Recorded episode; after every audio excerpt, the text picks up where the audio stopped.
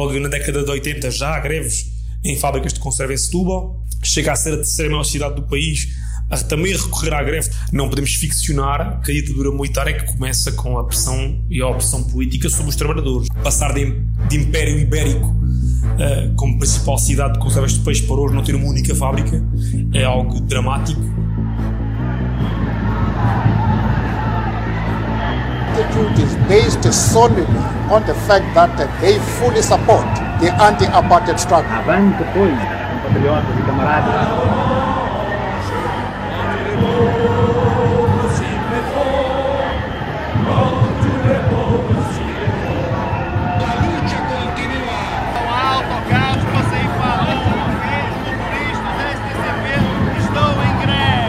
par la lutte qui a été conquise.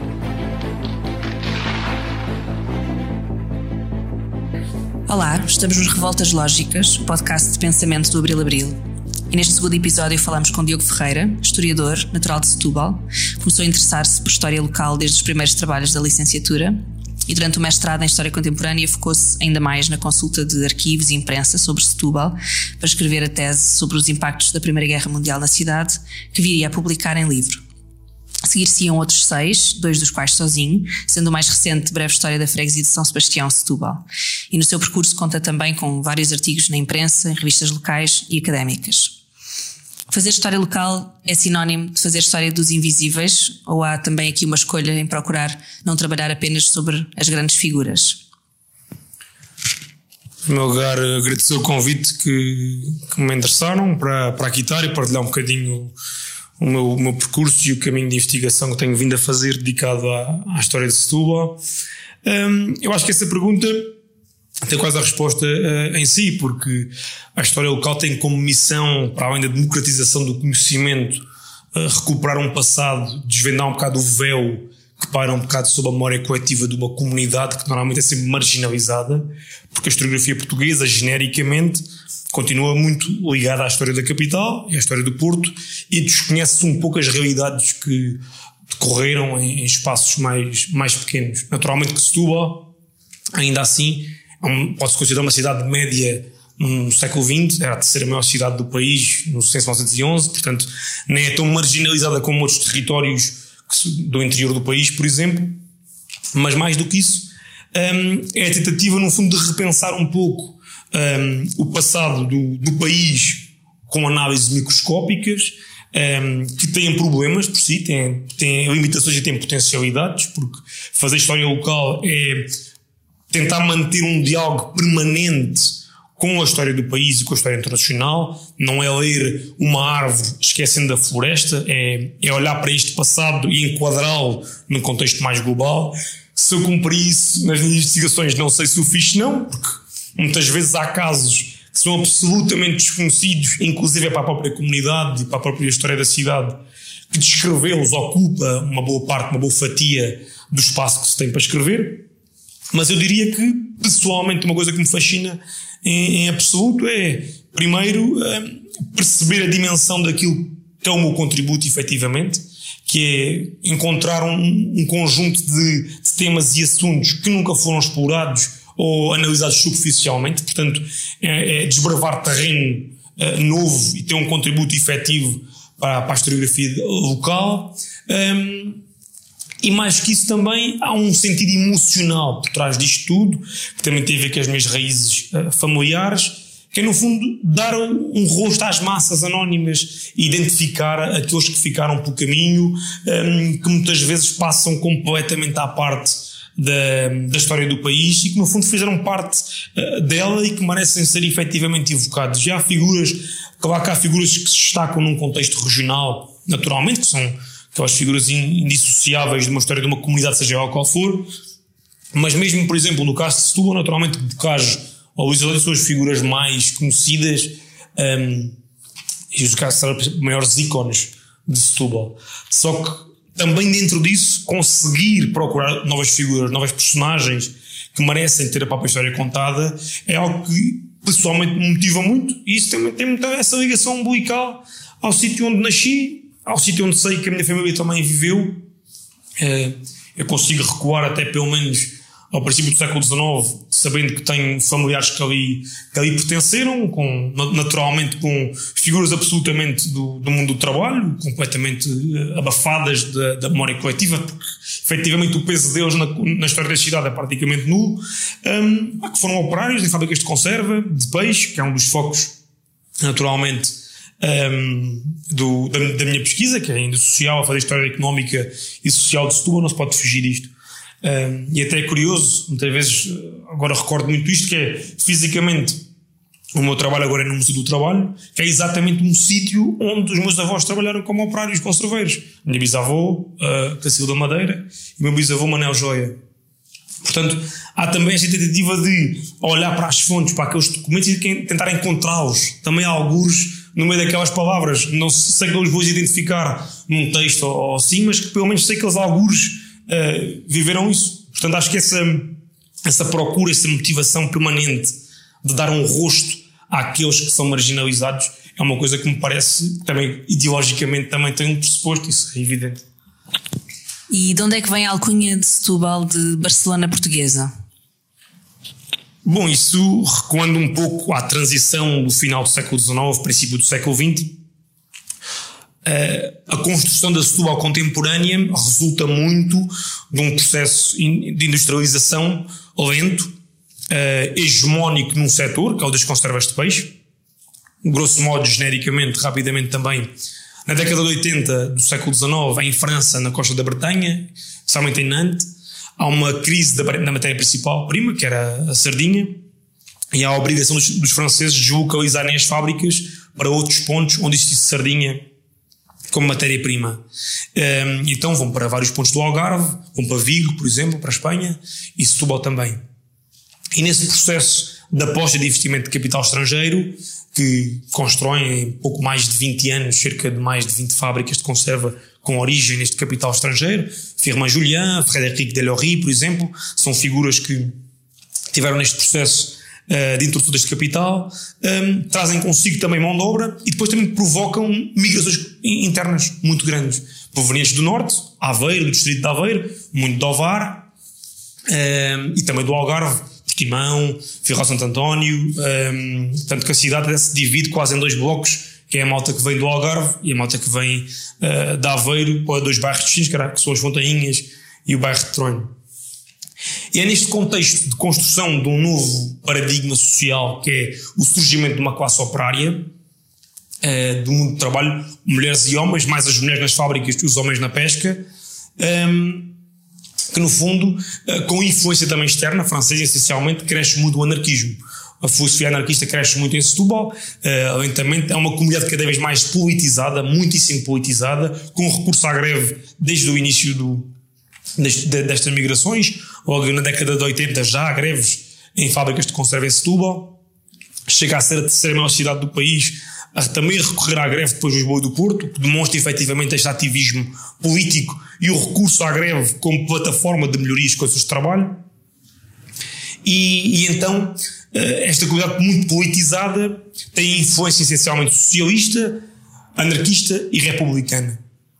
Mas a anarquista é aquela que domina também o, mundo, o mundo do trabalho e, neste caso, o sindicalismo revolucionário. Uh, há casos célebres, célebres para mim, mas porque genericamente não são conhecidos na, na, na historiografia local, um, ehm, em que um indivíduo, por exemplo, que é uma, uma figura muito desconhecida, mas que absolutamente admirável, que é o António Casimiro da Silva, um entalhador artístico.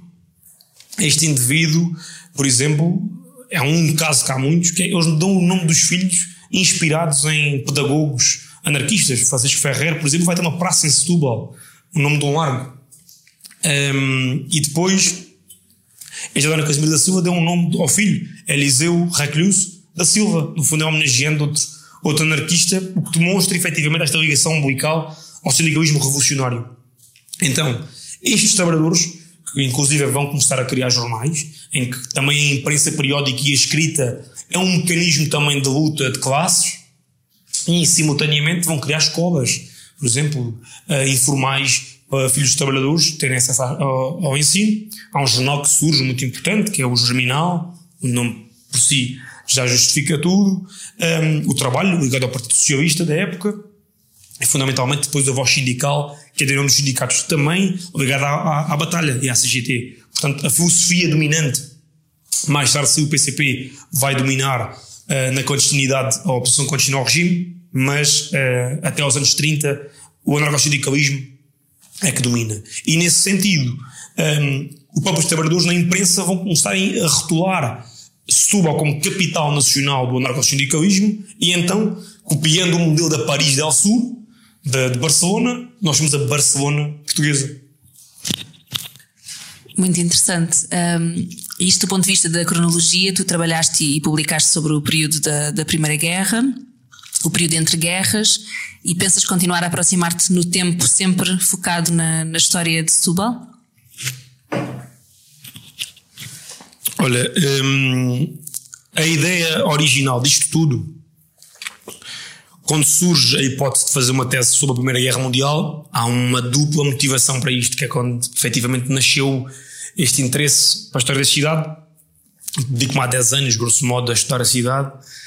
Hum, eu aproveitei a catapulta provocada pelo centenário da evocação da Grande Guerra e pensei, bom, se eu fizer uma tese de mestrado sobre a Primeira Guerra Mundial, se calhar a potencialidade de ser, ser editada ou de um próprio tempo conseguir ganhar algum nome um, na região uh, é um tema importante para fazer. Mas no doutoramento, o objetivo não era esse, era fazer a Segunda Guerra Mundial exclusivo. Era dedicar-me a fazer, no fundo, o estudo da Segunda Guerra. Porquê? Porque também nesse contexto, o mundo conservador tem um dinamismo muito importante, porque na Primeira Guerra as conservas de peixe alimentam milhões de tropas uh, que estavam nas trincheiras, portanto era quase a ração dos combatentes, eram eram os abatados, fosse tomate, fosse carne, o chamado corn beef na altura, um, e as sardinhas, no caso das Setúbal e do Algarve, perpetuam-se muito nas trincheiras da Flandres. Uh, a Segunda Guerra Mundial, uma vez mais, um conflito uh, militar de grande, de grande peso e de grande duração, as conservas são novamente vistas como a ração para os combatentes. Isso volta a ter algum peso importante no contexto internacional, desse, desse ponto de vista, não tanto como na Primeira Guerra Mundial, é um facto. Efetivamente, muitos industriais conservadores de Setúbal enriqueceram à custa de vender para, para nazis, quer dizer, não há outra forma de, de o dizer. É um tema que está muito abafado na própria literatura local, acho que há um certo peso, uma, uma ferida que nem sequer está aberta, é, está quase no limbo da consciência coletiva da comunidade, porque há um romanceamento muito grande do universo conservador que desapareceu. Passar de, de Império Ibérico uh, como principal cidade de conservas de peixe para hoje não ter uma única fábrica é algo dramático. Passar de cerca de uma centena, perto de uma centena ou pouco mais de uma centena, não há dados que nos permitam dizer concretamente o número de fábricas que existiram durante a, Grande Guerra, que é o apogeu, mas chegar a 95 e fechar a última fábrica é, é dramático para, para quem viveu geracionalmente muitos anos é, esta vida nas conservas de peixe. Porque as chaminés ainda lá estão, muitas delas.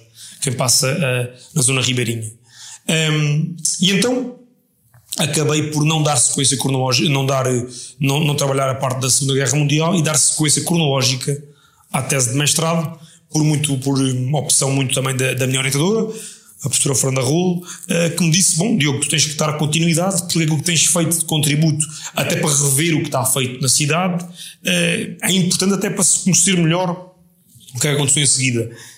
Eu acabei por definir como projeto para a minha bolsa de doutoramento fazer Setúbal entre 19 e 45, a dimensão da minha pesquisa foi absolutamente gigante e eu, sempre com este entusiasmo, de recolher mais, de querer saber mais, fui obrigado a reduzir a cronologia a meio caminho, reduzi para 39, tirei a Segunda Guerra Mundial, tinha tudo empilhado, entre aspas, no computador, no disco externo, uh, e depois no processo de escrita vi que fui forçado a retirar ainda mais material que já estava trabalhado, curiosamente, e fechar em 33. Portanto, a tese ficou entre a República do Pós-Guerra e da dura militar. Uh, o Estado Novo veio de trabalhar uh, certamente a parte escrita uh, nos próximos anos. É um tema que também me fascina. Mas sim, no fundo, a sequência cronológica há de ser daqui para a frente, começar em 33, ir até à Segunda Guerra Mundial, para o futuro. Não sei porque hum, quero repensar um pouco a minha vida em muitos aspectos a nível de investigação, porque acho que agora a minha motivação essencial vai ser mesmo dar lá está um rosto aos anónimos que foram os resistentes antifascistas de Setúbal, que há histórias absolutamente incríveis de desconhecidas, é preciso dizê-lo. Claro que os grandes heróis da, da oposição clandestina são conhecidos, a história deles, as grandes fugas das cadeias, etc. Mas há histórias absolutamente peculiares que se encontram eh, no, nos, nos, temas da, do arquivo da Torre do Tombo. Um, e, é, e, é justamente passar para, para aí, porque tu tens vários artigos publicados Uh, tens vários artigos publicados mais, mais recentemente que vão falar de algumas destas, destas histórias. E por acaso eu achei muito curioso porque uh, havia duas coisas, que eram as histórias da repressão e, e, pronto, e daquilo que acontecia a pessoas que, que, se envolviam em determinada organização de resistência, mas também o que é que as motivava, portanto, questões salariais, portanto, aí muito ligado àquilo que era a vida económica, socioeconómica.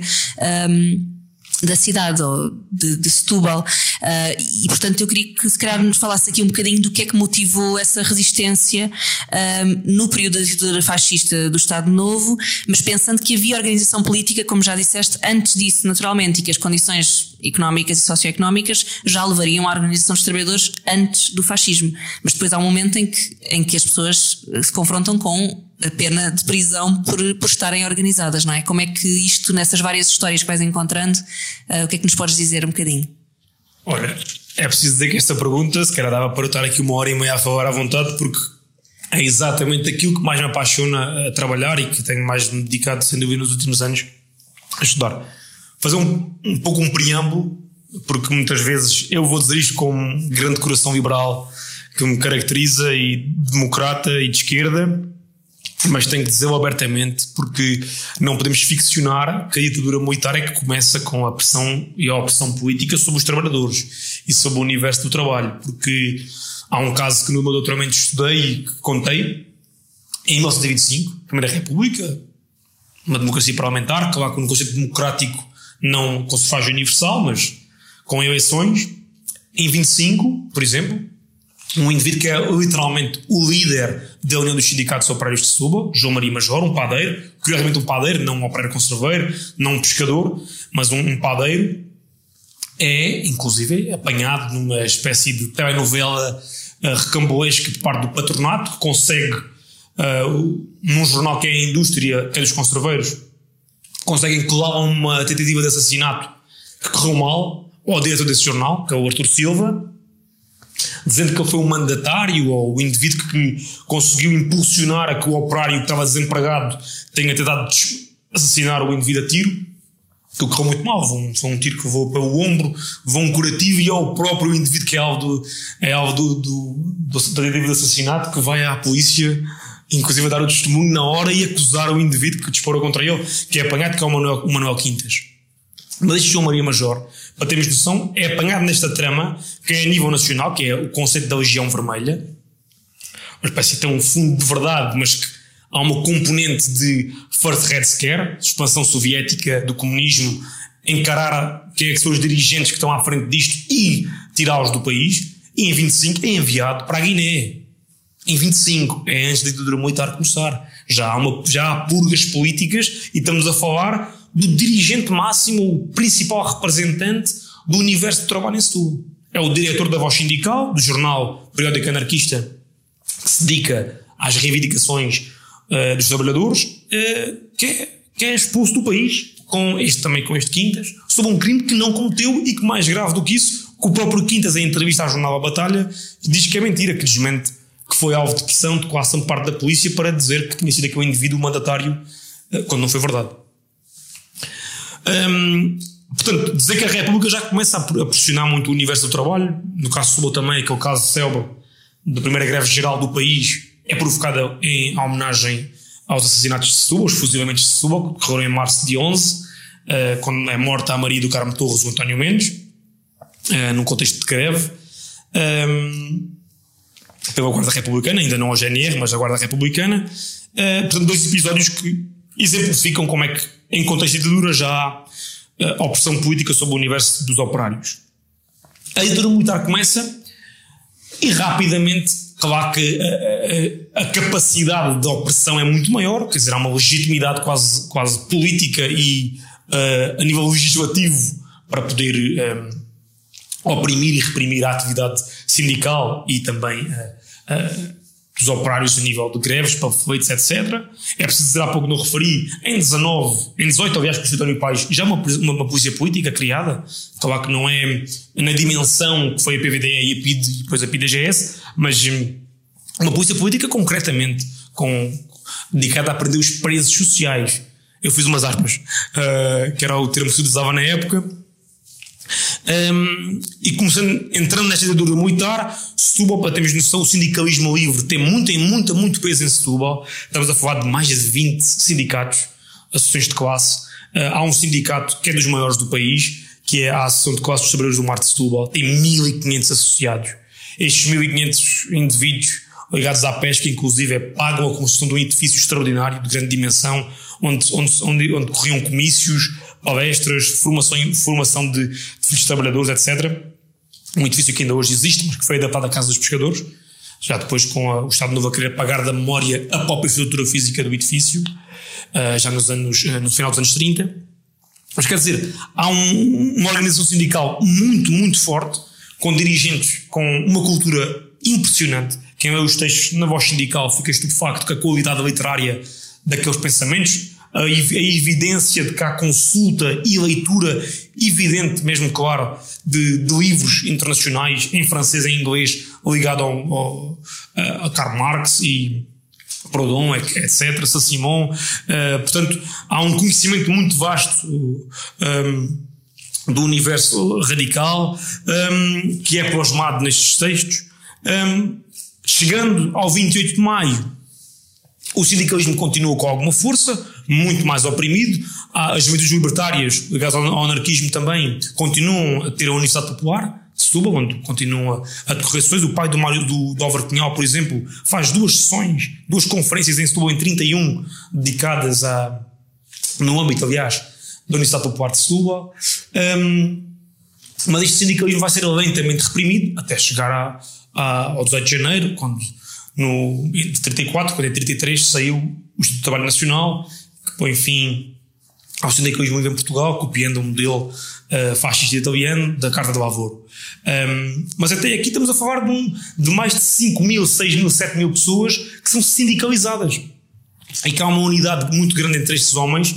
Há poucas greves que decorrem até ao Estado Novo, uh, nesta fase de transição da ditadura militar, mas estas greves, por exemplo, vão ter cartões de identidade, inclusive, e há piquetes de greve em que Imaginemos na fábrica X de conservas, só pode trabalhar quem for sindicalizado. É uma exigência dos trabalhadores. Só pode trabalhar na fábrica de conservas se for sindicalizado no respectivo sindicato daquela associação de classe. Por exemplo, o sindicato das mulheres tinha três sindicatos, que eram as mulheres conserveiras, os operários conserveiros e os soldadores, que eram os três segmentos do setor.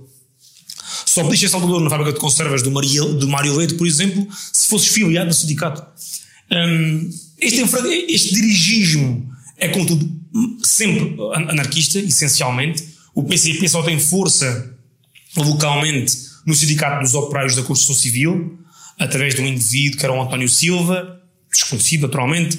Um, depois há um conflito, e é preciso dizê-lo, para que a MDS contribui para isso também, porque sendo de esquerda, evidentemente que tem que reconhecer que também há um romanceamento deste contexto de Barcelona portuguesa, porque começa a haver sinais de decadência da unidade entre estes homens e mulheres, no pós-guerra, essencialmente, quando começamos a ver as cooperativas de pesca, em que basicamente, à luz de uma, de uma lógica de não se quer ter um padrão, vários uh, pescadores juntam-se, imaginemos, foram formadas mais de 20 cooperativas de pesca, há uma que tem 1800 pescadores. Coisa surreal. 1800 pescadores numa cooperativa de pesca, que o objetivo era único, não ter um patrão, dividir os lucros da, da atividade da oriunda. Como os buques, por exemplo, as embarcações tinham nomes de anarquistas. Por exemplo, uh, Zola, por exemplo, é um dos nomes de uma embarcação. Tudo fascinante. União social. Há nomes assim que se vê, uma coisa mesmo, mesmo espetacular. Ainda assim, é preciso também dizer que começa a haver sinais desta separação, desta divisão interna deste, deste mundo de trabalho. Porquê? Porque os explorados de ontem são os explorados de, eh, de agora. Ou seja, estes pescadores que se querem unir nesta, nestas pequenas cooperativas, à exceção daquela que tem 1800, começam a explorar uh, outros pescadores que vão trabalhar para eles. Portanto, é algo estranho que, que teve lugar, que dividiu o sindicato em dois. A Associação de Classe de Trabalhadores do Mar divide-se em dois, inclusive. Vai haver um, um, um, congresso na Covilhã em 22 que expressa exatamente isso. A incapacidade do líder da CGT em conseguir solucionar estes conflitos internos. Há outros sinais que não vale a pena agora aqui uh, referir. A diminuição do número de greves, menor participação coletiva nas ações uh, eh, um, pelo melhor luta de trabalho, pelo luta de trabalho pelo conceito de salário. Um, e este, este progressivo impacto, mas também com as prisões políticas que vão decorrendo, chegando ao 18 de janeiro, acho que há outra pedra no sapato que, no fundo, acaba por contribuir diretamente para este enfraquecimento, que diz respeitar a luta pela hegemonia no mundo operário entre anarquistas e comunistas. Os comunistas têm muito menos influência e têm noção disso. Um, na greve dos marítimos, em 31, já se observou isso. Os anarquistas e os comunistas criticam-se mutuamente, querendo lutar pela direção da greve. A greve tem 92 dias, em 31. Ditadura militar, uma greve de 92 dias. A capacidade de solidarização coletiva é uma coisa impressionante. Temos comerciantes a darem apoios uh, monetários a, a, quem está em greve, há auxílios pecuniários também, uh, com alimentos para, para que a greve se sustenha mas já aí efetivamente há uma, há uma distinção sobre quem é que dirige a, greve e chegando ao 18 de janeiro já é um universo completamente diferente daquele dessa velha Barcelona portuguesa que, fruto desta divisão interna, somando-se à repressão política uh, do dirigismo político da época, um, há um comando distrital criado em Setúbal. O Setúbal é, é cria-se o distrito em, 20, em 26, dezembro de 26.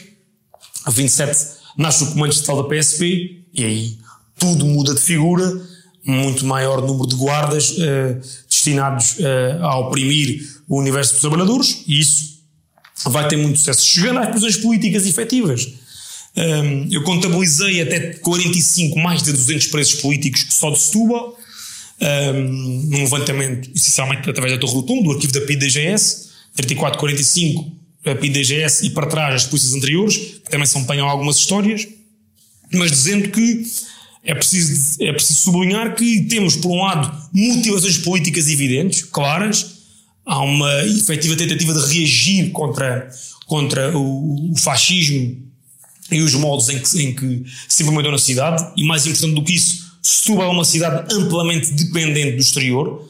Estamos a falar de uma, de uma, de uma cidade que depende da exportação de conservas de peixe, de um moscatel de Setúbal, de, laranja, de laranjas, um, de pescado, naturalmente, um, e que num contexto pós-crash Wall Street, uh, da quinta-feira negra, a primeira crise do capitalismo, um, há uma cidade que entra num, num período absolutamente dramático do ponto de vista das coisas sociais, a mendicidade multiplica-se, a prostituição, uh, crianças na rua sem, sem condições nenhumas, fotografias absolutamente horríveis do que era o dia a dia daquelas pessoas que sofreram mesmo muito, declínio do número de fábricas de conserva, depois também sai legislação pré-corporativa, por assim dizer, que diz a partir de agora não há mais fábricas de conserva abertas, só se pode recomprar ou adquirir outra fábrica que, entretanto, perca a marca ou queira desistir, já esteja registada, efetivamente.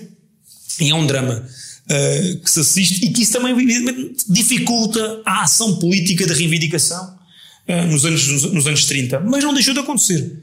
E o 18 de janeiro, apesar de não ser o melhor exemplo, há um caso seguinte, que é a morte do Fernando Pedro Gil, em fevereiro de 34, 17 de fevereiro, uma, uma, não, não vou dizer uma greve, mas uma espécie de protesto coletivo por exercício do subsídio de defeso, às portas do Consórcio Português de Conservas de Sardinha, que reuniu uh, centenas de pessoas em Setúbal exigindo esse subsídio, um, ehm, que demonstra esta mistura de querer lutar com o desespero da fome, da fome mesmo, de dias negros de fome que as pessoas viveram naquela altura. E eu acho que há, no fundo, se calhar, pensando melhor agora, falando, três, três questões: dificuldades de vida, eh, opressão política e divisionismo interno. Chega-se a um período com redução. Mas outra parte, para finalizar a pergunta, que já vai muito longa, naturalmente, dizer apenas também que me parece evidente que, dentro das histórias que se vão apanhando de prisões políticas, que também há casos absolutamente de caça às bruxas, de vinganças individuais de vizinhos, de pessoas que, conhecidos, Uh, ainda agora publiquei um texto, está, não publiquei, está prestes a sair um texto na revista da LASA, dedicado a uma prisão política de três indivíduos. Em, logo em agosto de 36 começou a Guerra Civil de Espanha.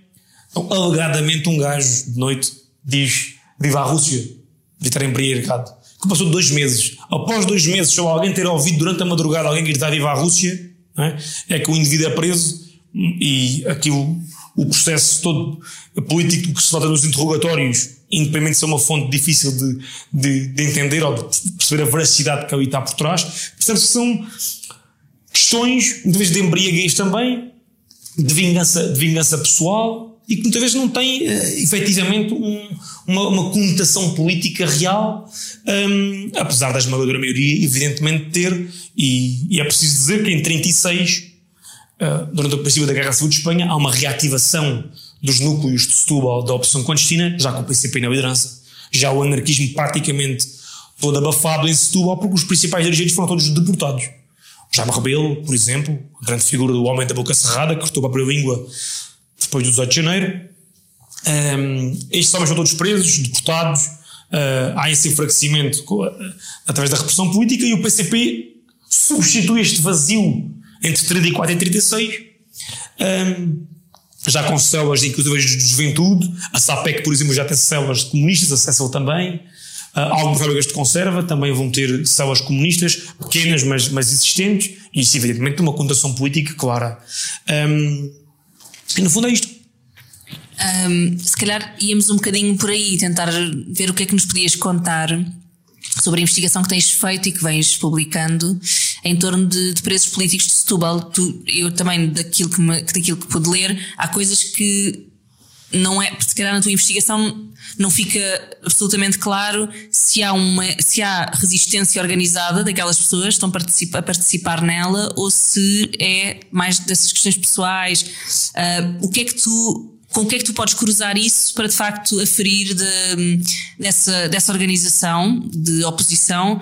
Um, pronto, porque de facto, se é uma organização clandestina, e isto também tem a ver com a forma como o PCP uh, também se impôs nesse contexto e no resto do país, é porque de facto houve uma organização clandestina que muitas outras forças não, não conseguiram manter, não é?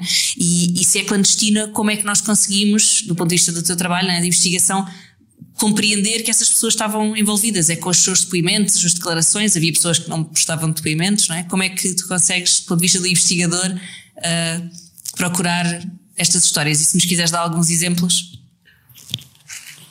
Bem, isto é, é no fundo, não é uma pergunta para um milhão de euros, mas, mas é muito parecido, porque ao fim e ao cabo, a polícia política que é responsável pela repressão sobre as pessoas, é também quem nos deixou a memória delas.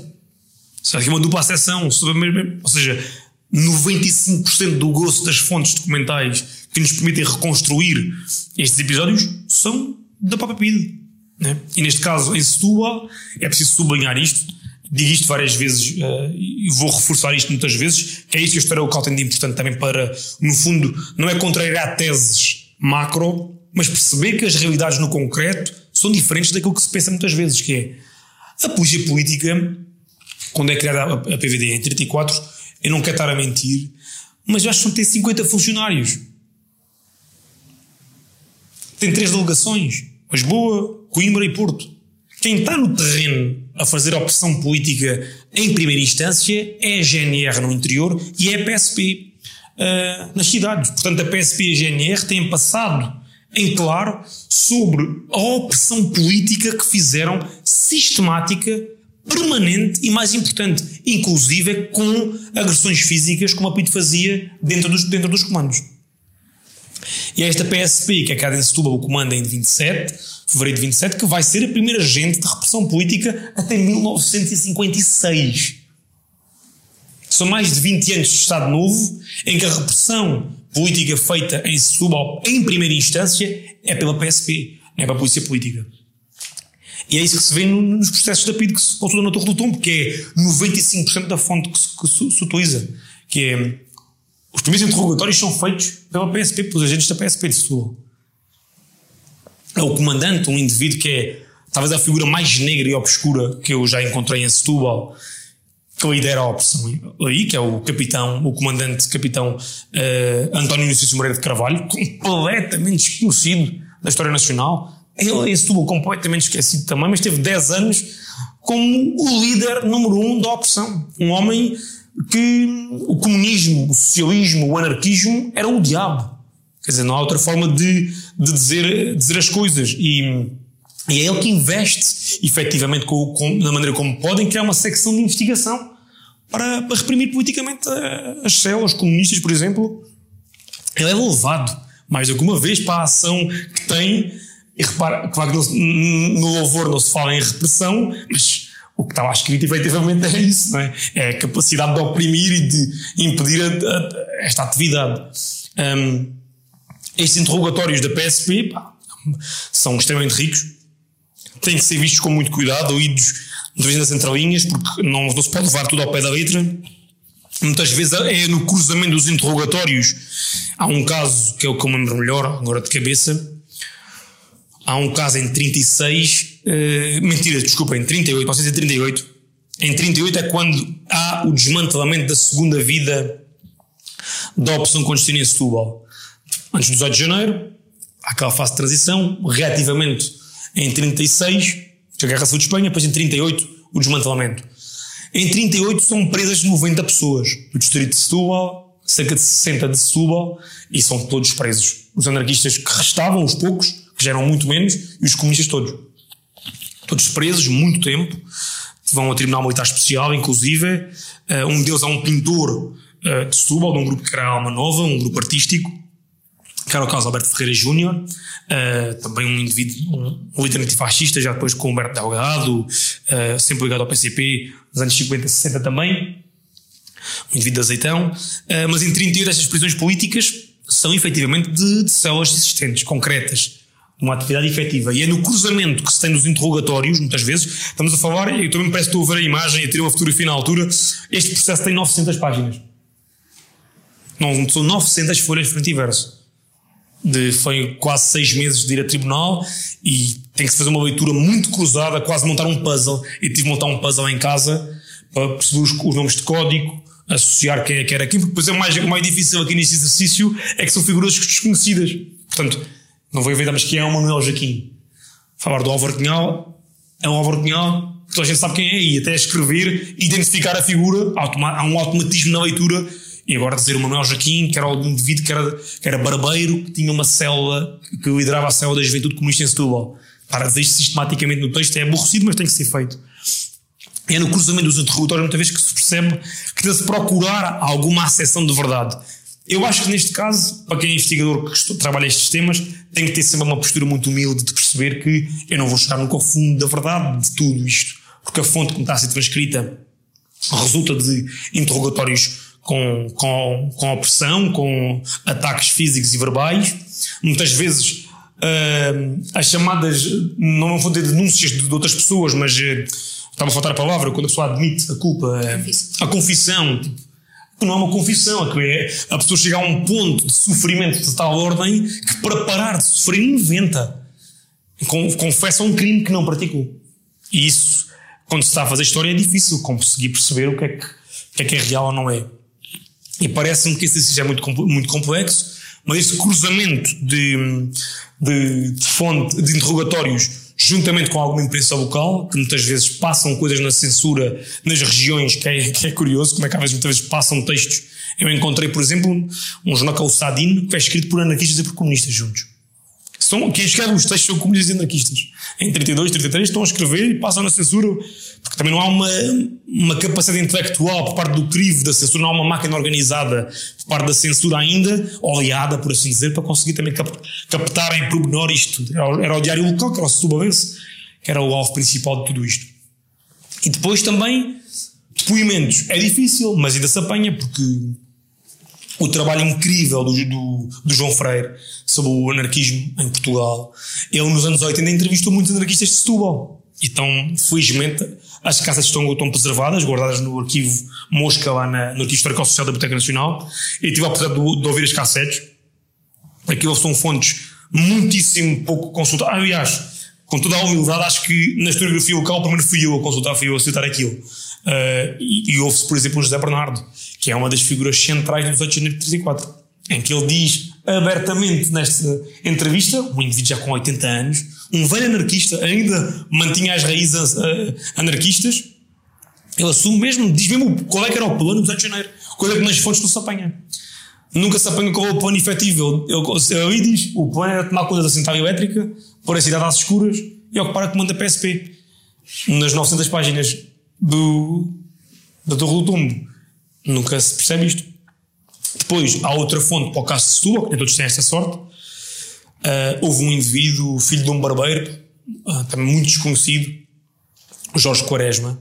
Este indivíduo uh, era filho de um barbeiro, um grande anarquista, um grande pensador, que era o José Artur Quaresma, uma barbearia conhecida no, na Avenida Luísa Dódio, hoje é um restaurante, era uma barbearia até há bem pouco tempo, por baixo do Hotel Esperança, outro espaço emblemático da história da cidade. Esta barbearia reunia clandestinamente os anarquistas todos, era um espaço de reunião, de formação informal também, eh, de leitura coletiva de jornais anarquistas para o público, inclusive, e hum, este, este Jorge Quaresma, o filho do barbeiro, também anarquista até ao fim da vida, eh, no final dos anos, no princípio, do, no final do regime, 73, 72, a pedido do Edgar Rodrigues, que estava exilado no Brasil, escreve-lhe um conjunto de pequenas biografias sobre os anarquistas de Setúbal. Um, e são mais de 90 textos. Vera Estrábico, portanto, o texto é a subir, é uma fonte difícil de ler, mas é riquíssima, que é os depoimentos da memória dele sobre cada figura completamente desconhecida, que é a base do trabalho do João Freire também, no livro que ele escreveu sobre a memória libertária em Setúbal. Que depois o que é giro também, tanto na parte de quem memorializa quem viveu, como é o caso deste homem que viveu isto também, e que conta episódios que o próprio vivenciou e testemunhou, que, que eu utilizo muitas vezes como fonte, por sorte, haver estas biografias é uma sorte existir isto como testemunho, porque a entrevista já não consigo apanhar para aquele período. Um, mas dizer que é curioso ver que tanto no lado anarquista e comunista, como no lado de quem é fascista, há uma confusão nos termos. Que é chamar comunista a quem é anarquista, muitíssimo frequente por se dizer isto é comunista, comunismo, ou é comunista quando não é, é anarquista, ou mesmo entre eles há uma, uma grande, uma grande, um grande voto face entre alguns indivíduos que não se podiam nem ver, há uma grande rivalidade entre comunistas e anarquistas na altura, um, em que vários deles, no fundo, não ali no meio. O Carlos Alberto Ferreira Júnior, por exemplo, foi anarquista, depois esteve ligado ao PCP. Não sei se voltou para trás, se não. Um, e mesmo entre eles também essa dificuldade. O Jorge Coelho muitas vezes indica pessoas que são anarquistas que na verdade não o eram. Um, e pronto, no fundo é isto: é tentar procurar dissecar na medida do possível as fontes existentes, que para este tema não é muito fácil de, de conseguir, mas sempre com um objetivo, com, com um sentido evidente de dizer: bom, isto aqui é uma hipótese do que aconteceu. Ter a humildade de dizer isto não está fechado, este assunto pode ter tido outro desfecho, outra realidade, mas o contributo é isto: dar um rosto àquela pessoa que há um facto que é indesmentível. Este homem teve em Caxias, ou teve em Peniche, ou teve no Tarrafal, ou teve onde quer que seja. E eu orgulho muito, é talvez o principal trabalho que tenho mais orgulho de ter feito, foi eu biografei e vi os processos políticos dele, o único subabense que morreu no Tarrafal, consta o nome de uma rua. E o trabalho, e o trabalho do historiador local é este, é tirar o véu que paira sobre esta, este, este limbo de memória, tirar estas figuras, lá está, invisíveis, e torná-las visíveis, e mais importante, que é preciso dizer, que a história também tem uma missão cidadã, ou seja, é evidente que o historiador também é político e também tem uma convicção por trás daquilo que escreve. Portanto, é evidente que a minha homenagem a estes homens também tem uma missão: recordar que o fascismo está à porta. Outra vez, que os há neofascistas aqui presentes e que estamos a viver um contexto de crise institucional, democrática, e as pessoas têm que despertar para aquilo que aconteceu e que há pessoas que sofreram mesmo muito, inclusive dando a vida um, à liberdade dos outros. É? Estamos mesmo bem nesta, na última pergunta que eu tinha pensado, que é qual é que tu dirias ser o papel do, do poder local democrático, mas também do Estado Central? Quer dizer, quais, quais são os dois papéis, se são, se, se são paralelos, se, se não, na investigação em torno da história local e na preservação da memória local. Tu numa entrevista falavas sobre como no teu trabalho uh, o conhecimento que tu vais desenterrando é para devolver aos seus proprietários, não é? Agentes de Setúbal são os proprietários desse conhecimento que tu estás a, a escavar. Uh, e tu achas que, quer dizer, isso de facto quando, quando estamos aqui a conversar, um, parece evidente que a importância que isto tem não pode, não pode ser deixada apenas ao acaso de ver pronto, que isso interessa e quem tenha muita vontade de desenvolver este trabalho, mas que eventualmente esta investigação deveria ser devia ser parte daquilo que nós uh, pensamos como, como projeto de, de país e desenvolvimento? Eu diria que, aproveitando um pouco agora este, este plano de, dos 50 anos do 25 de Abril, é uma oportunidade única mesmo, enquanto, enquanto coletivo. Não digo sobre digo coletivo, enquanto portugueses, enquanto o que estamos a viver atualmente. É uma oportunidade única de repensarmos muito bem a obrigação que temos enquanto cidadãos, de resgatar do passado estas figuras invisíveis e não perpetuar meramente a ideia das quatro, cinco grandes figuras da oposição clandestina. É evidente que têm que ser evocadas permanentemente, como foram, mas alargar um pouco a escala nessa matéria. Parece-me que estes 50 anos trazem muitas oportunidades a muitos, muitos investigadores de financiamento, essencialmente isso divide-se na escala académica como no plano local.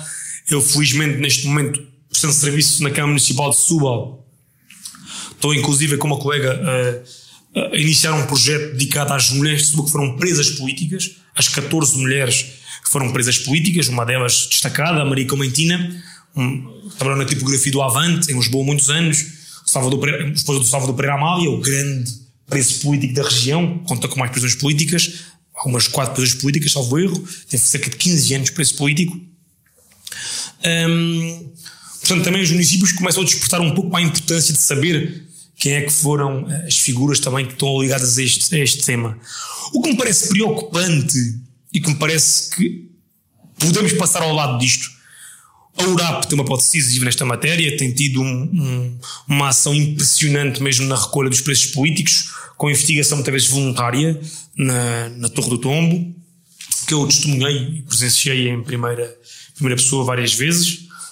Um, mas parece-me que, mais do que o levantamento da história da vida destas pessoas, é também conseguir divulgá-las. Ou seja, passar a mensagem disto é que me parece ser o grande desafio, que é, primeiro, arranjar pessoas que queiram trabalhar isto. Ou seja, não me parece que, à exceção de mim ou do Alberico Afonso Costa, que é o grande especialista de história de Setúbal, haja mais pessoas interessadas em trabalhar a opção clandestina ao regime. Não estou a ver, não conheço. Há dois, três trabalhos muito sintéticos, mais de cariz biográfico de determinadas figuras que por acaso foram presos políticos. Não é o foco de vida, não é esse. Hum, é, era importante que mais pessoas noutras regiões do país se dedicassem a isso. Acho que o trabalho da Maria João Raminhos Duarte no Algarve é impressionante, quer dizer, é um trabalho que é de excelência sobre os preços políticos daquela região.